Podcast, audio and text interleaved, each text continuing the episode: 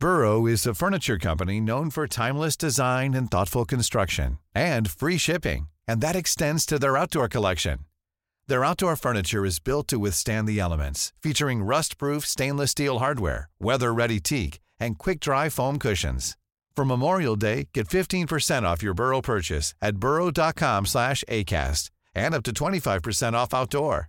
That's up to 25% off outdoor furniture at burrow.com slash ACAST. When you're ready to pop the question, the last thing you want to do is second-guess the ring. At BlueNile.com, you can design a one-of-a-kind ring with the ease and convenience of shopping online. Choose your diamond and setting. When you find the one, you'll get it delivered right to your door. Go to Bluenile.com and use promo code LISTEN to get $50 off your purchase of $500 or more. That's code LISTEN at Bluenile.com for $50 off your purchase. Bluenile.com code LISTEN.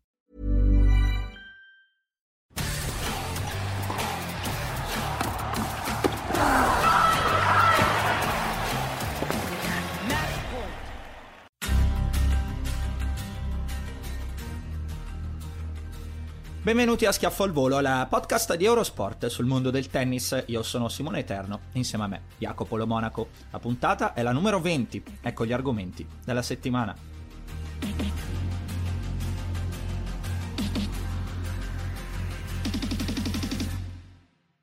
Indian Wells eh, trionfa Norri e mette nei guai Yannick Sinner. Badosa, regina del deserto. Che finale con Azarenka. Djokovic, segnali di vita, Raducano ha un coach, forse. Le altre notizie degli ultimi sette giorni. E per concludere, come sempre, lo schiaffo della settimana. Ciao Jacopo, sono le 14.22 di eh, lunedì 18 ottobre 2021. Ho voluto dire anche l'anno questa volta. Inevitabilmente siamo slittati di lunedì perché la California, insomma, aveva qualche problema a livello di orari e direi che meritava no? aspettare, aspettare il vincitore eh, del torneo di Indian Wells maschile. Ha vinto Cameron Norrie eh, un 2021 incredibile per lui. Che, che stagione, che partita, che, che torneo. Che ne pensi? Ciao Simone. Sì, ha giocato un bellissimo torneo, un giocatore che secondo me è stato sottovalutato e forse lo sarà nonostante questo successo in futuro. È un tennista che dà molto fastidio per come colpisce la palla è una grandissima differenza tra il rovescio e il dritto. Il rovescio estremamente anticipato con questo angolo in diagonale molto stretto e, e la palla che rimane bassissima ed è complicato riuscire a, a, metterlo in difficoltà quando si palleggia sulla quella diagonale. Se sposti lo scambio dall'altro lato, invece ti ritrovi con un colpo completamente diverso, un gesto estremamente ampio con grande rotazione, l'unica similitudine è la capacità che ha di riuscire a giocare molto stretto anche di dritto e, e la forza proprio su entrambe le diagonali è la sua chiave di tattica della partita. E solo Basilashvili in realtà questa settimana e in parte un pochino anche Tommy Paul che sono due giocatori molto potenti sono riusciti per una parte dell'incontro a, a, prevalere cambiando spesso in lungolinea con colpi molto potenti, però alla fine eh, è riuscito a forzare all'errore, a portare all'errore eh, gli avversari, a fargli perdere un po' di vista anche la, la trama tattica, a farli rischiare molto presto nello scambio. Che bella questa, analisi tattica, io mi sento in imbarazzo perché che, che adesso che dico? No, vabbè. che, che, posso aggiungere a, quello che, a, quella, a quell'analisi tattica che hai fatto tu? Niente, no, a me è piaciuto perché... Um, al di Però là... ti chiedo Simone, vai, vai. tu vedendolo giocare, che, che cosa... Perché effettivamente se lo vedi giocare non gli dai... No. Non gli dai tanto. No eh, faceva ridere, l'abbiamo sottolineato più volte nel nostro di Pronocast, mio cugino Agassone, che da inizio anno continuava a dire ma Cameron Nori con quel rovescino, con quelle braccia dritte, dove vuoi che vada? E quindi adesso ogni volta glielo ripetiamo, però effettivamente da un punto di vista estetico sembra molto meno forte di quello che in realtà è. Eh, Quindi no. tu che sensazioni hai a vederlo giocare? No, non ruba l'occhio, non ruba l'occhio, però tutto quello che tu hai detto eh, poi porta ai risultati. Eh, perché 74 inizio anno, ha vinto 46 partite, ha giocato 6 finali, eh, d'accordo, ne ha, vinte, ne ha vinte solo 2, ma comunque quelle che ha perso erano con Berrettini, Zizipas e, e vabbè, Super Casper Ruud, un altro che quest'anno ha fatto ha, ha, ha, fatto show, peraltro vabbè lì gli ha dato 6-0-6-2 a San Diego eh, non tanto tempo fa. L'unica che forse poteva vincere con, era con Ramos all'Estoril che l'ha persa comunque 7-6 al terzo e poi ha vinto quella più importante, eh, poi ha vinto con, con Nakashima allo Scabos e appunto ha vinto quella più importante con Basilashvili. Eh, tornando alla tua domanda, la sensazione appunto è che, è che non ruba l'occhio, però se poi è in grado di essere intelligente, mettere in difficoltà gli altri, eh, l'occhio a una certa si deve anche adattare e abituare magari che mh, mm, esiste anche un, un altro tipo uh, di giocatori no? eh, di tennis che usano la testa, che usano altre armi, eh, le loro, e, e vanno avanti. Questo in qualche modo poi anticipa un po' un punto che voglio andare a toccare, Jacopo, ma, um, ma ne parliamo più tardi. A me Simone è impressionato il quarto di finale con Schwarzman perché Schwarzman negli ottavi ha battuto Rud sì. giocando in maniera meravigliosa, sì. eh, colpendo benissimo anche di dritto, non solo di rovescio. E con Norri non ci ha capito niente. e quindi non è neanche dire sta giocando male. No, Schwarzman fino a due giorni fa giocava benissimo, sentiva la palla sì. eh, in maniera fantastica è proprio il tipo di colpo che ti fa giocare Norri che ti toglie sicurezza. Eh, lo stesso Dimitrov sarà stato stanco, però sia con Medvedev che poi nei quarti di finale eh, di dritto giocava in una maniera devastante. E contro Norri quante volte ha sbagliato di dritto perché non aveva la distanza giusta dalla palla.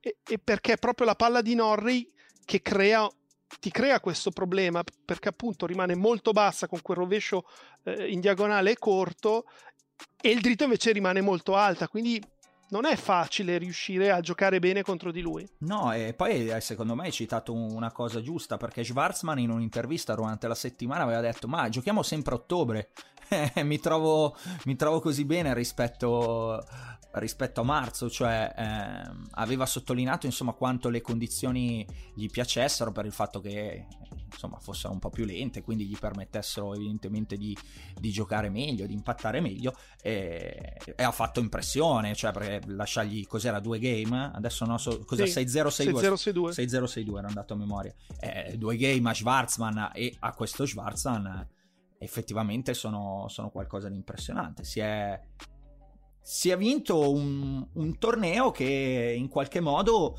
eh, lascia da un certo punto di vista, perché poi andremo all'argomento Sinner, è inevitabile, la race, come abbiamo detto, la tocchiamo ogni settimana, ragazzi, da qui in poi, quindi abituatevi. Eh, ha vinto però un torneo dove potenzialmente, no, viene da dire, visto quanto poi si è visto nella... Visto, perdonate il gioco di parole, nella, nel tabellone, ovvero il fatto che non c'era mai stato un Master 1000 con quattro giocatori fuori dal top 25 eh, nella storia, ne, ne, tra i semifinalisti.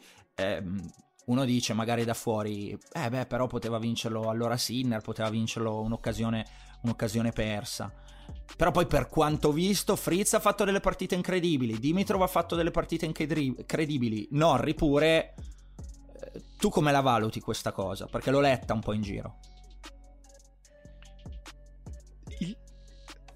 È il mio schiaffo al volo chi ha perso il torneo che era suo. Ok, allora ne parliamo dopo. Lo teniamo alla fine. Eh, però certo, col senno di poi... Eh, è Zverev. Ok.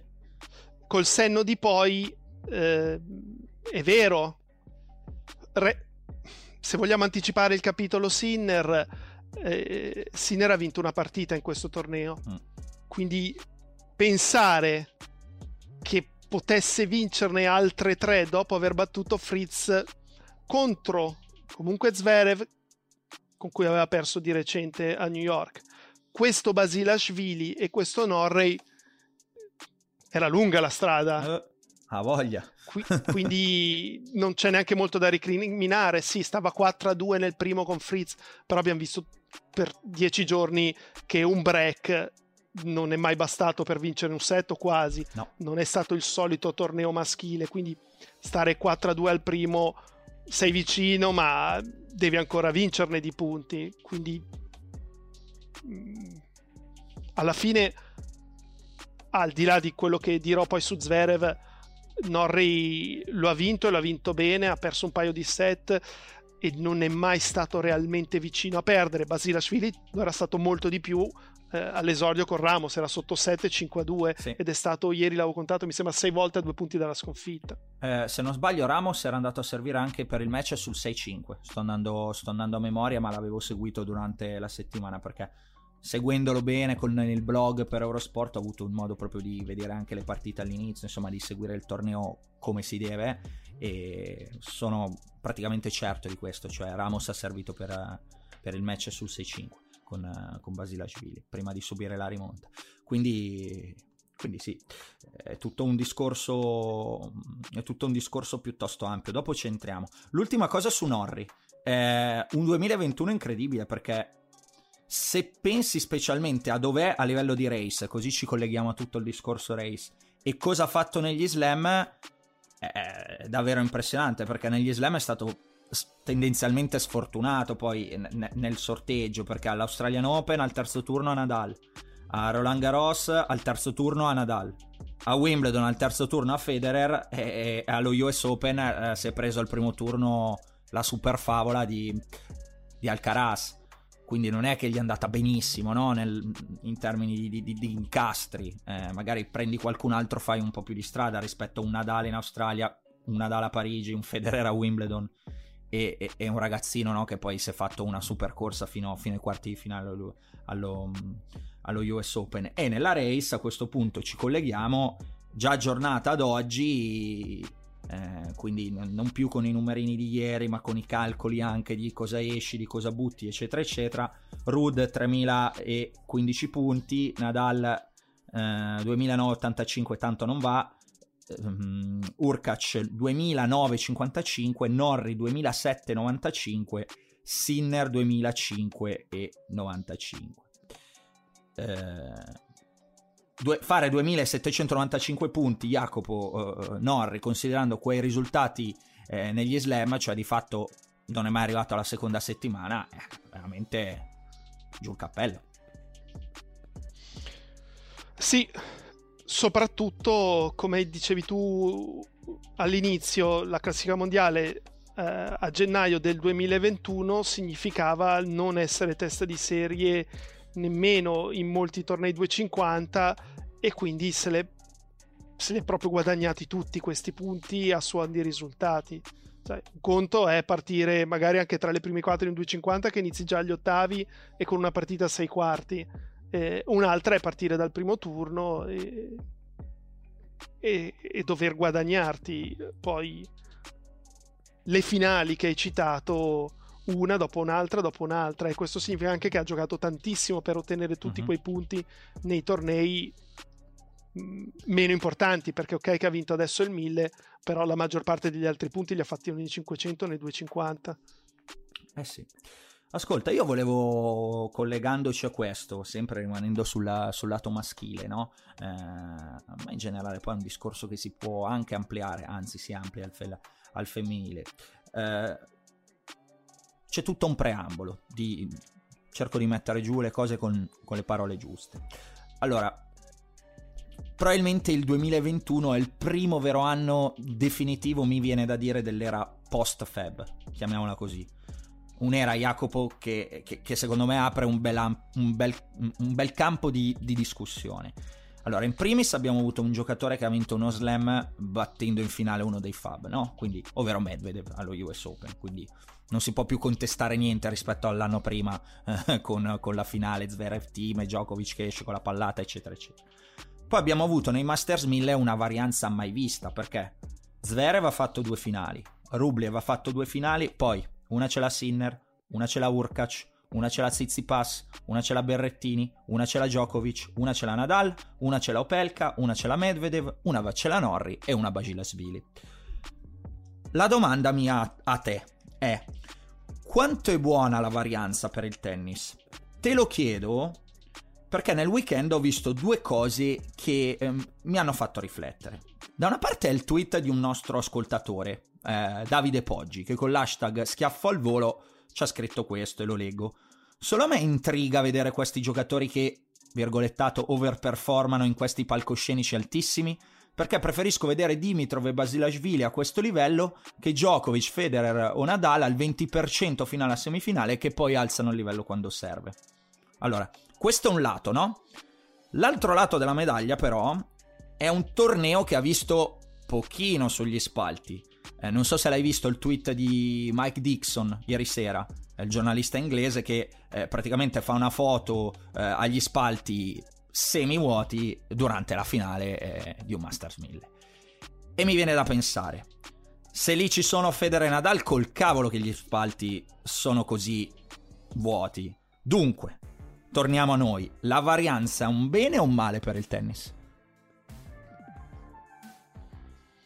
Per il mainstream secondo me è un male ed è anche il motivo per il quale hanno cercato di rendere le superfici l'una più simile all'altra in modo da assicurarsi che i più forti andassero sempre avanti. Eh, è quello il motivo principale. Se tu hai sempre avanti Federer, Nadal, Djokovic e Murray, sono tutti più contenti a, a livello di sponsor, a livello di interesse globale. Secondo me chi invece segue il tennis 365 giorni all'anno, magari eh, lo segue anche per motivi lavorativi, l'incertezza di non sapere già chi arriva in semifinale in quasi tutti i tornei è più divertente. Certo. Perché hai delle cose nuove da scrivere. Se tutte le settimane devi scrivere degli stessi, dopo un po' che, che ti inventi. Però Jacopo al tempo stesso l'epoca d'oro del tennis che ha ampliato il, chiamiamolo nostro sport, che sentiamo vicino, il nostro sport agli occhi un po' più del mondo e di conseguenza quando apri una platea entrano più investimenti, entrano più soldi e, e, e migliorano un pochino le condizioni anche di tutti, mettiamola così, di quelli che, che ci lavorano, eh, eccetera, eccetera, la ottieni col, con la cosa opposta. Io sono d'accordo con te, quindi che è un male per il pubblico mainstream, ma a sto punto come lo educhiamo il pubblico? Cioè, come gli facciamo capire che vedere una finale Norri Bagilasvili ci sta, ci sta in ogni caso? Eh, perché ad esempio, io nel femminile, no, visto che mi ricollego a quanto detto prima, ho visto tante belle partite, però anche qui che annata è stata con una varianza incredibile lo dimostra la race e dopo ne parleremo anche di quello. Ma anche nel maschile, secondo me questo è stato alla fine un bel torneo Certo, eh, salta tutto quello a cui eravamo abituati, cioè le teste di serie che vanno avanti, tabelloni che diventano imprevedibili, eh, eccetera, eccetera. Però secondo me è un, è un, bel prendere.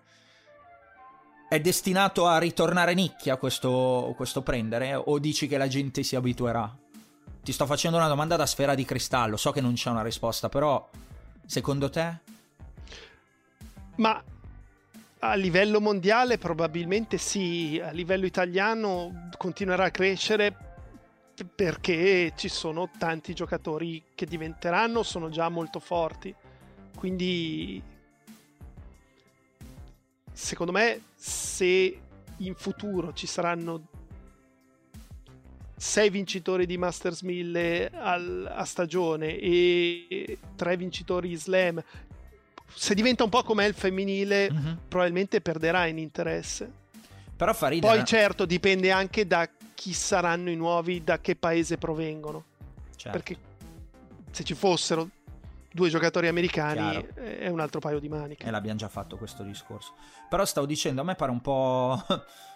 un controsenso forse svela quella che è la vera natura dell'uomo, che è incontentabile per, per, definizione, perché quando c'erano gli altri dicevano, ah però che palle, vincono sempre gli altri. Eh, adesso che non ci sono più gli altri, mi pare di vedere, ah però che palle, la finale Basilashvili, eh, eh, che torneo è stato, eccetera, eccetera. Eh, qui nessuno è mai contento. Eh, Beh, ma è lo sport preferito del mondo? chi segue lo sport e non fa sport. Cioè non essere mai contento? Sì, stai sempre da lamentarti. Mm-hmm. E quindi la chiudiamo come? Come attaccatevi al tram e prima, yes. ave- prima avete avuto quelli fortissimi tutti assieme, adesso avrete un'altra eh, completa... Ma bisogna rispondergli. A cosa? Per forza. No, non bisogna. Ah, questi che si lamentano. No, no, ehm, non bisogna rispondergli per forza. Però ci danno un. Ah, servono anche loro, no? Ci danno un argomento di, di, di, discussione, altrimenti veniamo qua e cosa parliamo? Di cosa parliamo? No, però? Vabbè, ci sono argomenti. Dai. No, no, va bene, va bene. Eh, io personalmente, ripeto, sono. Cioè, a me piace, lo prendo, hai capito? Anche perché dopo una. E chiudo. Eh, dopo comunque tanti anni così, in cui i Masters 1000 erano Murray Djokovic, Djokovic Federer, Murray Nadal, Federer Nadal, eh, Djokovic Nadal, eccetera, eccetera, che erano sempre solo roba loro, va bene, cioè va bene adesso vedere, vedere qualcos'altro e mi viene da dire ci teniamo forse quello che hai detto tu, lo zoccolo duro di eh, veri appassionati di tennis che continueranno a guardarlo e resteremo tra noi. Una festa non è detto che sia più, se è più piccola, eh, non è detto che non sia divertente quanto un, un super festival tipo Glastonbury. Va bene. Dove uh, c'è Alex che canta. Esatto, esatto. Cos'era? Tiago Silva, brano sì. di Dave. Ehm, cosa ti è piaciuto questa settimana del maschile, Jacopo? Visto che cosa non ti piacerà lo scopriremo alla fine, abbiamo già l'antipasto. C'è qualcosa di cui vuoi parlare? Famoso argomento piacere. A me è piaciuto il, ti dico, il, il signor Fritz, perché comunque, oh, che, che ha giocato, giocato forte. Beh, anche Dimitrov ha fatto delle bellissime cose Vero. contro Medvedev in un momento in cui la partita sembrava più che finita sul 7-4-1 del secondo servizio Medvedev. Se non ricordo male. Sì, mi pare di sì. Mm. E, e, poi si è ripetuto nei quarti perché era di nuovo in una situazione quasi compromessa contro Urkac ed è riuscito a ribaltarla. Mm. Mm, quindi sia Fritz che beh, e lo stesso Basilashvili che è un giocatore limitato nonostante questo quando gioca bene riesce a nascondere questi limiti i limiti sono che tira forte da fondo campo però tutto quello che accade coi piedi dentro il campo è un terno all'otto, è speriamo che non tiri sul telo, eh, perché anche a rete è, è un'avventura. Eh, lo schiaffo al volo deve migliorarlo molto. Poi c'è il momento in cui non inizia a metterne più in campo, come è successo al terzo con Norri, eh. non vince più un game. Eh certo. Io volevo fare una battuta, però non so, ma sì, la faccio, che me frega. Mary Basilashvili, Jacopo è piaciuta soprattutto. Piace la, fi- la Carlotta. Fidanzata. Sì, la fidanzata, veramente notevole, compl- complimenti. Eh, va bene, dai, da, su questa becerata mh, mm, andiamo, andiamo, al campo femminile, dove anche qua è stato veramente eh, un, un bel torneo e anche qui c'è stata una ragazza che ha fatto una settimana anzi una settimana, due settimane, 12 giorni, quelli che sono dopo il, il primo turno, perché ha, fatto, ha, giocato veramente clamoroso Badosa, Jastrenska, Goff, Krejcikova, Kerber, Jabeur e Azarenka, e come Azarenka. 3 ore, 4 minuti di battaglissima eh, per vincere il secondo torneo eh, della carriera dopo mm, quello quest'anno vinto a, a, Belgrado lo scorso maggio. Parliamo chiaramente di Paola Badosa. Paola Badosa che il buon Jacopo Lo Monaco inizio anno aveva detto ma secondo me va in top 20. Beh, Jacopo è praticamente top 10. sì, ha ecceduto le mie speranze e, e, tra l'altro io vedo margini di miglioramento, quindi al di là del fatto che è una ragazza giovane, ma secondo me può migliorare ancora parecchio in cose in cui non mi sembra così improbabile che ci riesca, eh, ovvero il cambio alto di dritto che, che, fa bene di rovescio mentre col dritto non lo fa o perlomeno lo fa di rado. Quando è in difficoltà da quel lato invece di giocare teso e spesso corto dovrebbe alzare la traiettoria magari anche in lungolinea e darsi l'opportunità di riavvicinarsi al campo riavvicinarsi al campo ed è qualcosa che di solito i tennisti spagnoli e le tenniste spagnole sanno fare e quindi io credo che riuscirà a migliorarlo. La seconda di servizio da destra che ieri è stata disastrosa perché non solo ha commesso tanti doppi falli da destra, ma poi era estremamente prevedibile, ha giocato quasi sempre la seconda esterna sul dritto della Zarenka, che è vero che è il colpo meno efficace dei due, però la Zarenka colpisce molto bene anche di dritto e, e, fa tanti punti e li ha fatti con la risposta di dritto, quindi deve variare di più e deve migliorare questo, questo servizio. E poi imparare di nuovo lo schiaffo al volo sembra che sto facendo pubblicità ma falla, falla podcast va benissimo e oh non lo fa mai mm. la Zarenka ieri proprio perché la, la Badosa tirava più forte di lei eh, spesso si eh, rifugiava in lob molto alti due passi dentro il campo, schiaffo al volo da tre quarti, senza necessariamente voler fare il punto, ma per togliere tempo alla Zarenka. Invece faceva rimbalzare la palla, la faceva scendere, doveva ripartire ogni volta da capo se migliora queste tre cose, secondo me diventa una giocatrice da, da più di uno slam.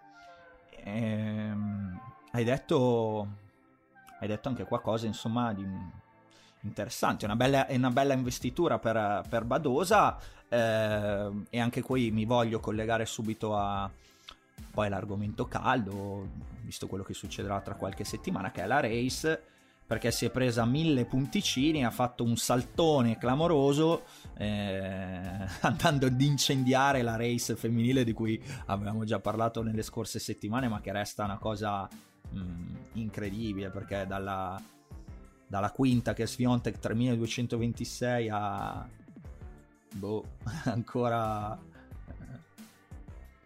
si può andare fino, fino a Raducano ancora, che è diciottesima, 2292, c'è, c'è veramente tantissima carne al fuoco, chiaro adesso non ci sono più tornei mille dal punto di vista femminile, quindi risalire è più complicato. Comunque, Bado- esatto. comunque Badosa è arrivata addosso a Muguruza, è ottava e ha superato Jabeur che è stata un'altra ehm, notizia della settimana. Ehm, su Azarenka posso... Secondo me adesso vai, vai, vai. È, è, è, dura per quelle che sono dietro a riprenderle sì. perché eh, la nona è il, la deadline, la Barty non andrà e quindi vanno dalla 2 alla 9. La Jabber in questo momento è nona 3020, poi ci sarebbe l'Orosaka che secondo me non gioca più questa stagione. Okay. Quindi scivoliamo alla svitolina e stiamo, stiamo parlando di 500 punti di, di differenza e come dicevi tu non ci sono più 1000 quindi recuperare, recuperare 500 punti in due settimane anzi in tre perché c'è anche eh, la prima di novembre. Uh-huh.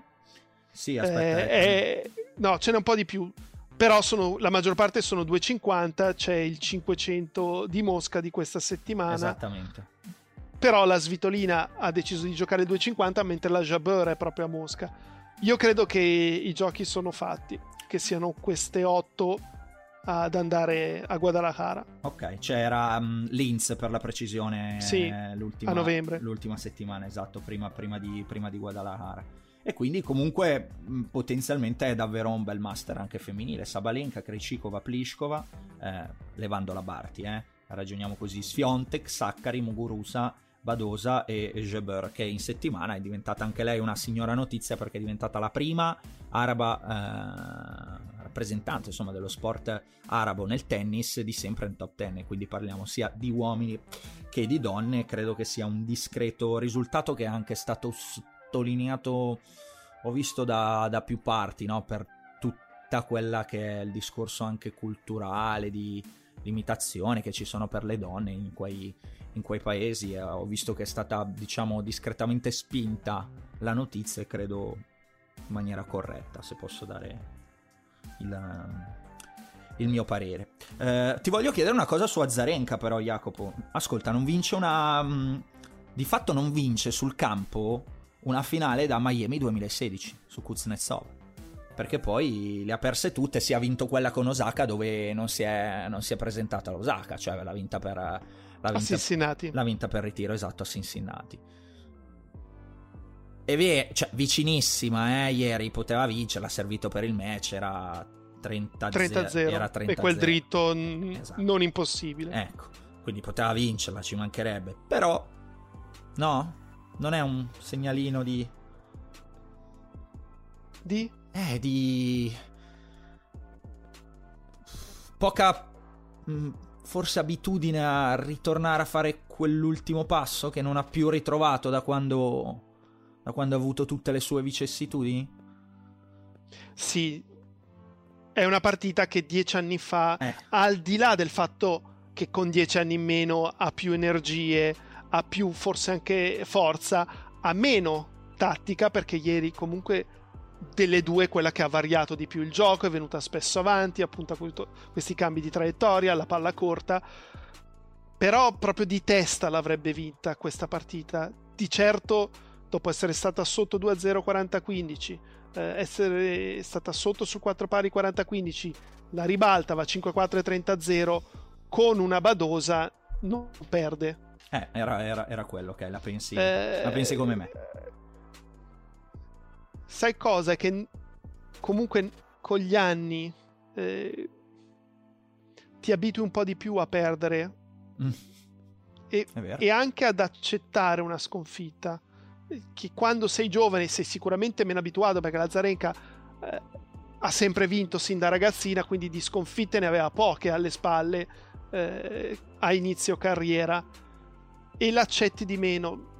E anche da come ha reagito poi nel post, molto sportiva, eh, bellissime parole eh, per la sua avversaria.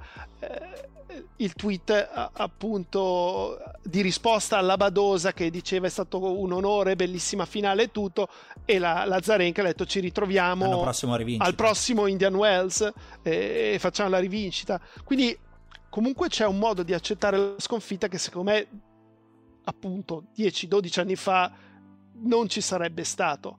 Eh, io credo che poi tutto quello che è successo con l'ex compagno, la difficoltà di, eh, di questa battaglia legale per avere eh, il figlio, la custodia del figlio, le facciano mettere il tennis non in secondo piano, però non come, come no, no, importanza chiaro. come era una volta. Mm-hmm. E, però alla fine in quei momenti lì devi, devi proprio volerla, devi essere più cattivo e, e, e se non muori tu muoio io. Eh sì, cioè, sì. sempre da un punto di vista sportivo, però è così. E quella cattiveria, quella... Eh, bastardaggine, anche se mi passi il termine, secondo me l'ha persa. E stavo per dire una cosa, visto che cioè, poi mettiamo la, la EDI explicit eh, con, content su, su Spotify. Gli sportivi alla fine probabilmente devono essere stronzi, cioè antipatici anche da un certo punto di vista. Questa versione della Zarenka post eh, Zen, fammela chiamare così, questa Zarenka Zen è sicuramente più piacevole della Zarenka dell'inizio carriera, no? Dal punto di vista comunicativo. Però è, è, meno funzionante, evidentemente, per quello che hai detto. Quindi devi essere proprio, lo ripeto, stronzo, cioè anche antipatico, cioè non accettarla forse paradossalmente la sconfitta e rosicare male e, e per poter vincere eh, quando sei sul filo, sul filo, del rasoio. Te l'ho fatta apposta questa domanda perché anch'io la pensavo così. Guarda, faccio un esempio che non vorrei fare, soprattutto in questo momento. Però, quando ieri Chiellini mette la punta del piede su quella incursione sì. di Vigna ed esulta, cioè uno pensa, ma Chiellini per un intervento del genere in un Juve Roma che ne ha giocati 20 ne ha vinti 19. Mm chi, chi, chi, glielo fa fare di avere ancora quella carica addosso? Ma è perché Chiellini è Chiellini, cioè nel senso è il motivo per cui è diventato Chiellini, esatto. perché non ha nessuna qualità tecnica di quel livello per essere Chiellini, però manca in quello ma ha tutto il resto ed è il motivo per cui ancora a quell'età è a quel livello. O ti gioca cioè, l'europeo da protagonista. Esatto. E... La fame, è fame e mentalità, ma probabilmente ci, ci nasci dentro. Eh, sono i, poi i discorsi famosi, andiamo sempre su Jordan, no? Gli ossessionati, quelli che rifiutano la sconfitta, eh, tutte queste cose qua. È, un, è, una Zarenka buona, tornando a noi, è anche più di buona, decisamente buona rispetto a, ti ricordi, le fatiche che aveva fatto anche a livello fisico. Beh, dell'anno è stata la migliore. Ecco, eppure è, è, riuscita in qualche modo a, vederla scappare via a una partita che era di fatto, l'abbiamo detto, praticamente in mano nonostante tutto. E quindi, sai, essere calare un pochettino nello sport professionistico anche solo di eh, diventare appunto più zen magari nella vita che ti migliora la vita fuori, però poi dentro il campo forse ti leva, ti leva quello che poteva essere il trofeo grande da portare al piccolo Leo anziché il trofeo piccolo, però ha detto che ci si divertirà comunque a giocare, a giocarci il figlio, quindi, quindi va bene. A proposito del... Um, della cerimonia di chiusura, va visto che ho citato le parole di Azarenka, mi sono piaciute anche quelle di Badosa, Jacopo, che fa quando avevo 14-15 anni ti guardavo eh, in campo e dicevo al mio allenatore, anch'io un giorno vorrei giocare così, eh, sei stata una donna fonte di ispirazione. E lì Azarenka si è visto proprio che ha apprezzato questo, uh, questo discorso, comunque sono belle parole no? da sottolineare. Sì, anche se è innegabile che studiasse al rallenti eh, e probabilmente su clip di YouTube la Sharapova perché da un punto di vista tecnico la ricorda parecchio in, al- in alcuni gesti anche nel non gioco nelle situazioni in cui aspetta di riprendere lo scambio va bene e questo avrebbe fatto meno piacere credo alla Zerina sì probabilmente sì Ascolta, cosa ti è piaciuto? È la solita domanda invece questa settimana nel, nel femminile, oltre a Badosa, Zarenka, ho citato un po' Jabeur, vuoi citare qualcosa? Qualcuno cosa non ti è piaciuto? Insomma, di cosa, cosa vuoi portare all'attenzione dei nostri fidi ascoltatori? Ma... Ehm... Beh, allora... La Piscola che perde dalla DAD Già io quando vedo Pliskova in un torneo del genere, testa di serie numero uno, mi sale il sangue al cervello. Te ne devi fare eh, una ragione.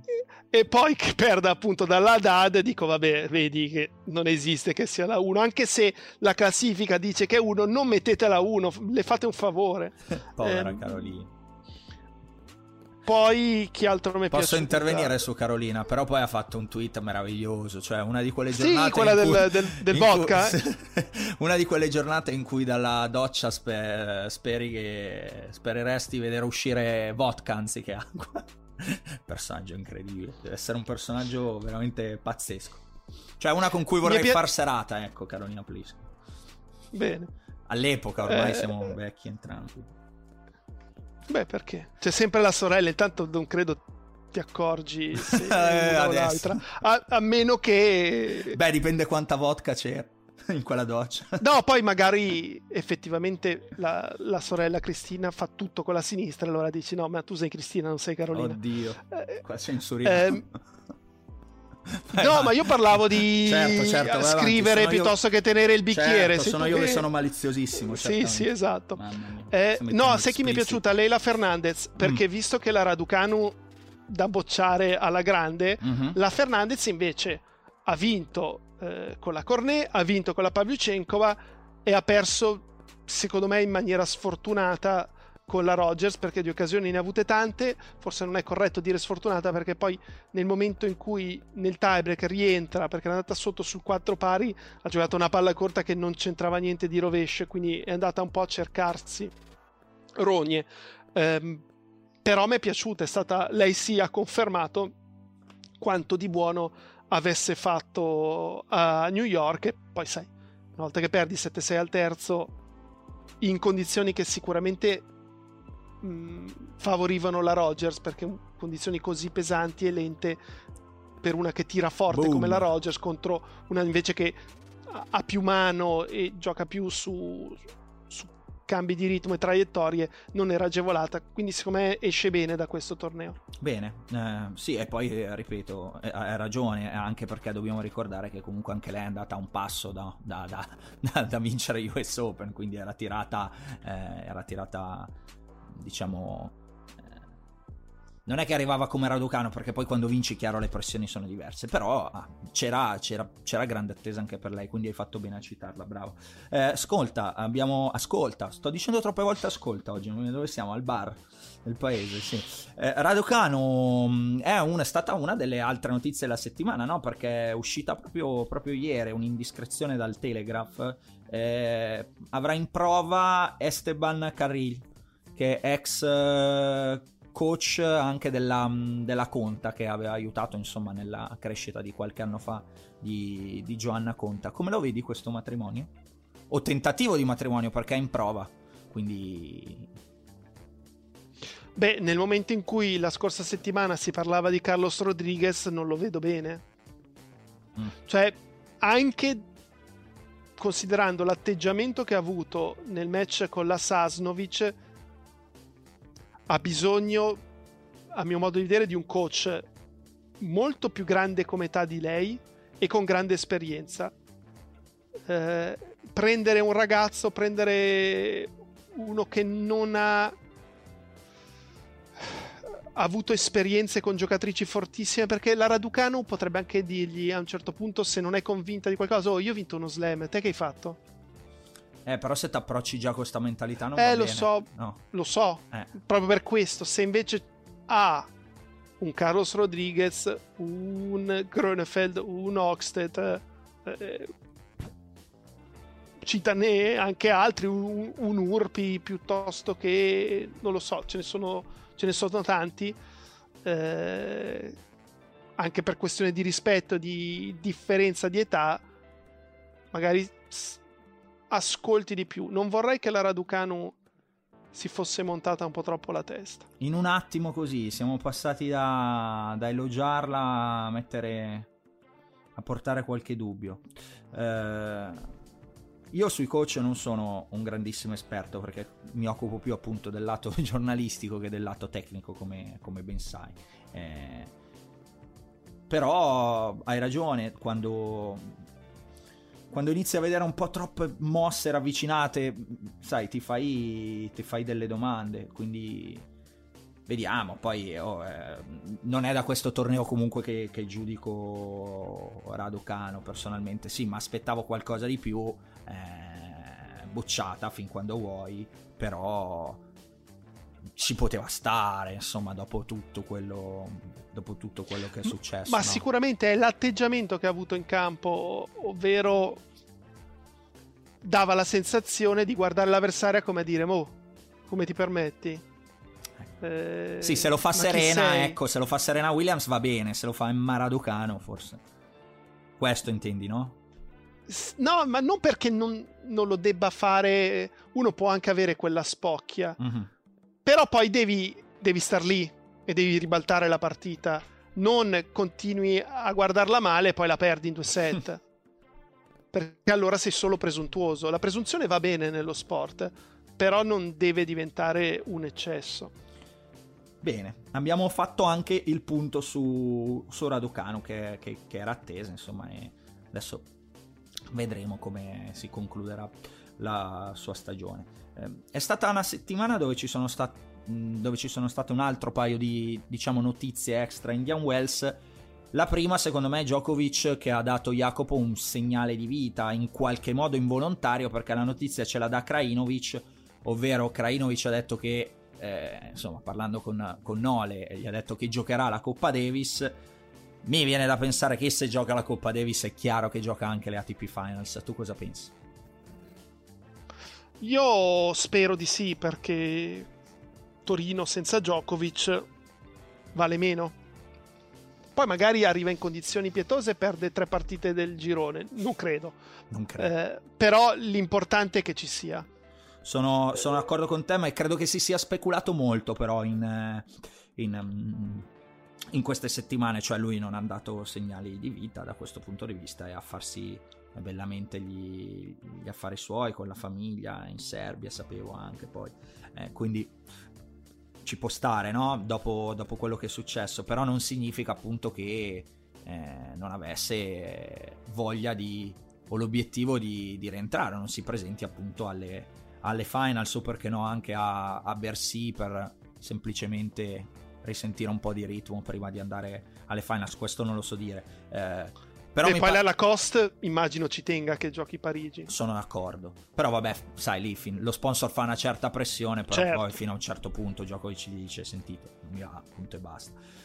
Però m- mi aveva fatto abbastanza... Mh, non lo so, mh, impressione, mettiamola così, il fatto che tutti dessero per scontato, non tutti, che alcuni dessero per scontato, ah no, non gioca più, vedrai, si ripresenta in Australia io ho sempre detto, secondo me, dal punto di vista mio, stacca e fa, e fa, e fa le finals. E come vanno, vanno. Tanto non è che abbia sto bisogno di vincerle. Invece, da tante parti avevo scritto, ho visto scritto anche su quotidiani nazionali che insomma non, non, sarebbe, non sarebbe, venuto eh, alle finals. Credo che il segnale di Krajinovic, se è vero, cioè se il fatto che gli ha detto vado a giocare la Coppa Davis, non gioca solo la Coppa Davis, dai, si fa le finals e poi la Coppa Davis e poi, e poi chiude l'anno.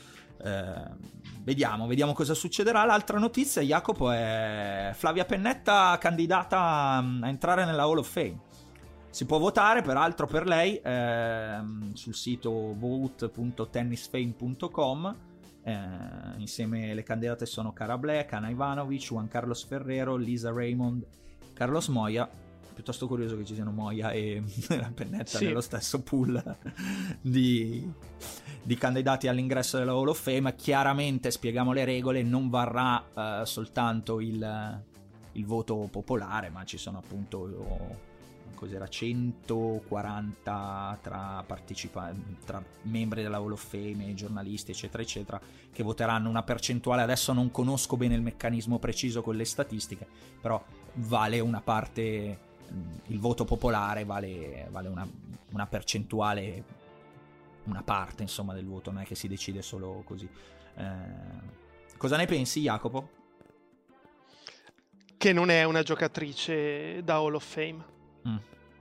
Non ha abbastanza risultati. Cioè, secondo me la Hall of Fame, però mh, mm, quello che sta succedendo nella Hall of Fame di altri sport eh, è stanno facendo entrare dei giocatori, parlo di baseball, parlo di basket, che probabilmente 20-30 anni fa non, non, sarebbero mai entrati. Eh, però per me deve essere proprio l'elite nella Hall of Fame. Sono... E Flavia Pennetta eh, non lo è. No, no, cioè, non può bastare vincere uno slam, eh, aver vinto un altro torneo importante perché altrimenti eh, fra qualche anno non c'è più posto Sono... perché dovranno costruire un nuovo museo per far sì che entrino tutte. Sono d'accordo, cioè n- non, è, non, è, cattiveria, eh? Eh, voglio dire, non è, non è niente di questo, è semplicemente un'analisi che ci può stare perché comunque uno slam e Indian Wells 2000, 2014 10 tornei in, in singolare eh, sai. È stata 6 al mondo al massimo. Mm-hmm. cioè la Ivanovic ha fatto di più. Sì nonostante insomma anche Ivanovic cioè posso ampliare il discorso. Nella mia ottica di Hall of Fame se non c'è Pennetta non c'è neanche Ivanovic. È vero che Ivanovic è stata numero uno del mondo e, però anche lei alla fine che ha vinto Roland Garros sì però ha, ha, delle, ha, un'altra finale ha delle semi Flavia ha un'altra semifinale fine mm. vabbè eh, il discorso Hall of Fame è, è vero mm, perché poi se, se apri diventa ma perde un pochino cioè rischia di perdere un po' quello che è il significato no, di Hall of Fame se inizi a fare entrare più, più persone nel, nel, nel gruppo che dovrebbe essere ristretto, cioè di proprio di quelli che hanno fatto la storia eh, dello sport. Ma secondo te perché si è presa questa direzione, Jacopo? Perché la devi tenere viva in qualche modo, devi far entrare qualcuno e far ricordare che ogni anno c'è la Hall of sì, Fame. anche, anche quest- questo fatto, cioè non è che se un anno non ci sono, non ci sono, non è che devi farne entrare per forza. Eh, poi adesso non so bene il regolamento nel tennis, eh, se hai più possibilità, cioè se non entri quest'anno perché in altri sport non è così, tu hai X anni per poter entrare eh, perché magari appunto ehm, parlo soprattutto del baseball, se capiti in un anno in cui c'erano tre fenomeni e tu eri fortissimo, tutti i voti vanno ai tre fenomeni perché non, i voti sono limitati, tu non puoi votare per tutti e quattro, quindi ti ripropongono l'anno successivo e poi l'anno successivo, adesso non mi ricordo esattamente quanti anni siano per il baseball, eh, però se un anno non c'è nessuno che merita di entrare nella Hall of Fame, quell'anno non, non c'è nessuno, punto. No, no, no, eh, infatti la, la, domanda è che dovrebbero porsela evidentemente quelli della, che gestiscono la, la, Hall of Fame. Chiudo dicendo questo discorso che a livello di italiani eh, ci sono soltanto in Hall of Fame in questo momento eh, Nicola Pietrangeli e Gianni Clerici come, come giornalisti. Eh, va bene, Jacopo, siamo giunti alla fine, quindi è il momento dello schiaffo della settimana. A chi lo dai, Jacopo?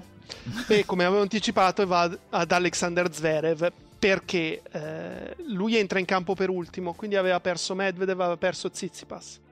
Eh, veniva dal successo olimpico, dal successo di Cincinnati, dalla semifinale persa al quinto però con Djokovic, eh, che è stata fondamentale poi per quello che è successo in finale a mio modo di vedere. E, ehm, e soprattutto in questi ultimi due mesi aveva dato la sensazione di aver fatto quei passi in avanti che i suoi tifosi o sicuramente la Germania gli chiedeva, era diventato un giocatore più sicuro, con meno problemi con il servizio, con la seconda di servizio, con meno problemi dalla parte del dritto. Contro Fritz 5 a 2 al terzo è, è tornato quello di 12 mesi fa, lanci di palla ovunque, doppi falli, seconde a 400 all'ora perché quella normale se la tirava sulle scarpe, dritto tremebondo, partita che gira e la perde al tiebreak del terzo. Quindi secondo me è stata un'occasione mancata, tanto per vincere un altro torneo 1000 e poi per lanciare un ulteriore segnale ai suoi avversari che era diventato un giocatore maturo e tutto sommato quasi giocatore da battere sul cemento l'anno prossimo. Eh, fermo restando che Medvedev ha vinto lo US Open che c'è Djokovic, ma se prendevamo tutti i risultati da Olimpiadi a questo torneo con un'altra vittoria di Zverev era quello che aveva fatto di più. Vero. Eh, se li sommavi. E quindi e invece questo enorme passo indietro ridà speranza a tutti gli altri che quando vanno sotto con Svele dicono vabbè io sto lì perché magari gli viene il braccino. Eh, siccome io non ce l'ho uno schiaffo al volo, commento il tuo eh, dicendo che secondo me torniamo a quanto detto un po' in, a inizio puntata, no? quando ci chiedevamo qual è il futuro del tennis eh, post eh, era Fab. Credo che ci sia solo da mettersi il cuore in pace, Jacopo. Cioè, questi non hanno e non avranno mai la testa di quelli precedenti, e parlo di testa oltre che tecnica, però soprattutto testa. E quindi potrà, potrà capitare sempre. Cioè, dovremmo farci più l'abitudine che al fatto che non siano a quel livello là e che quindi siano dei giocatori più normali semplicemente. E, e del solito discorso poi anche della concentrazione, delle nuove generazioni, sempre lì vado a cadere. Io me lo sono fatto e quindi quando, quando lo citi eh, ci può stare, eh, come schiaffo, cioè ci mancherebbe lo schiaffo poi incontestabile. Dico solo che secondo me è questo, cioè è proprio una cosa a cui un mindset in cui ci dovremmo infilare a dire ok, potrà succedere sempre, un po' come succede eh, tra virgolette nel anzi senza virgolette, nel tabellone, nel tabellone femminile. Va bene, non ce l'ho uno schiaffo della settimana, non, non, volevo darne uno che non fosse schiaffo, Jacopo, hai capito? Trovarlo per forza, quindi sai che preferisco tenermelo quando c'è, cioè per me il significato dello schiaffo è forte. Quindi Come la Hall of Fame, giusto? Come la Hall of Fame, me lo voglio tenere quando c'è. Va bene, Jacopo, grazie. Grazie a te. Alla prossima.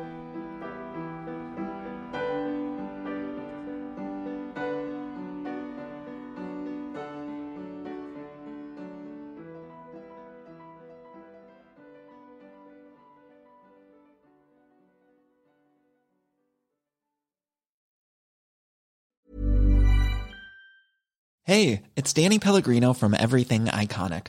Ready to upgrade your style game without blowing your budget? Check out Quince. They've got all the good stuff shirts and polos, activewear, and fine leather goods, all at 50 to 80% less than other high end brands. And the best part? They're all about safe, ethical, and responsible manufacturing. Get that luxury vibe without the luxury price tag. Hit up quince.com slash upgrade for free shipping and 365 day returns on your next order. That's quince.com slash upgrade.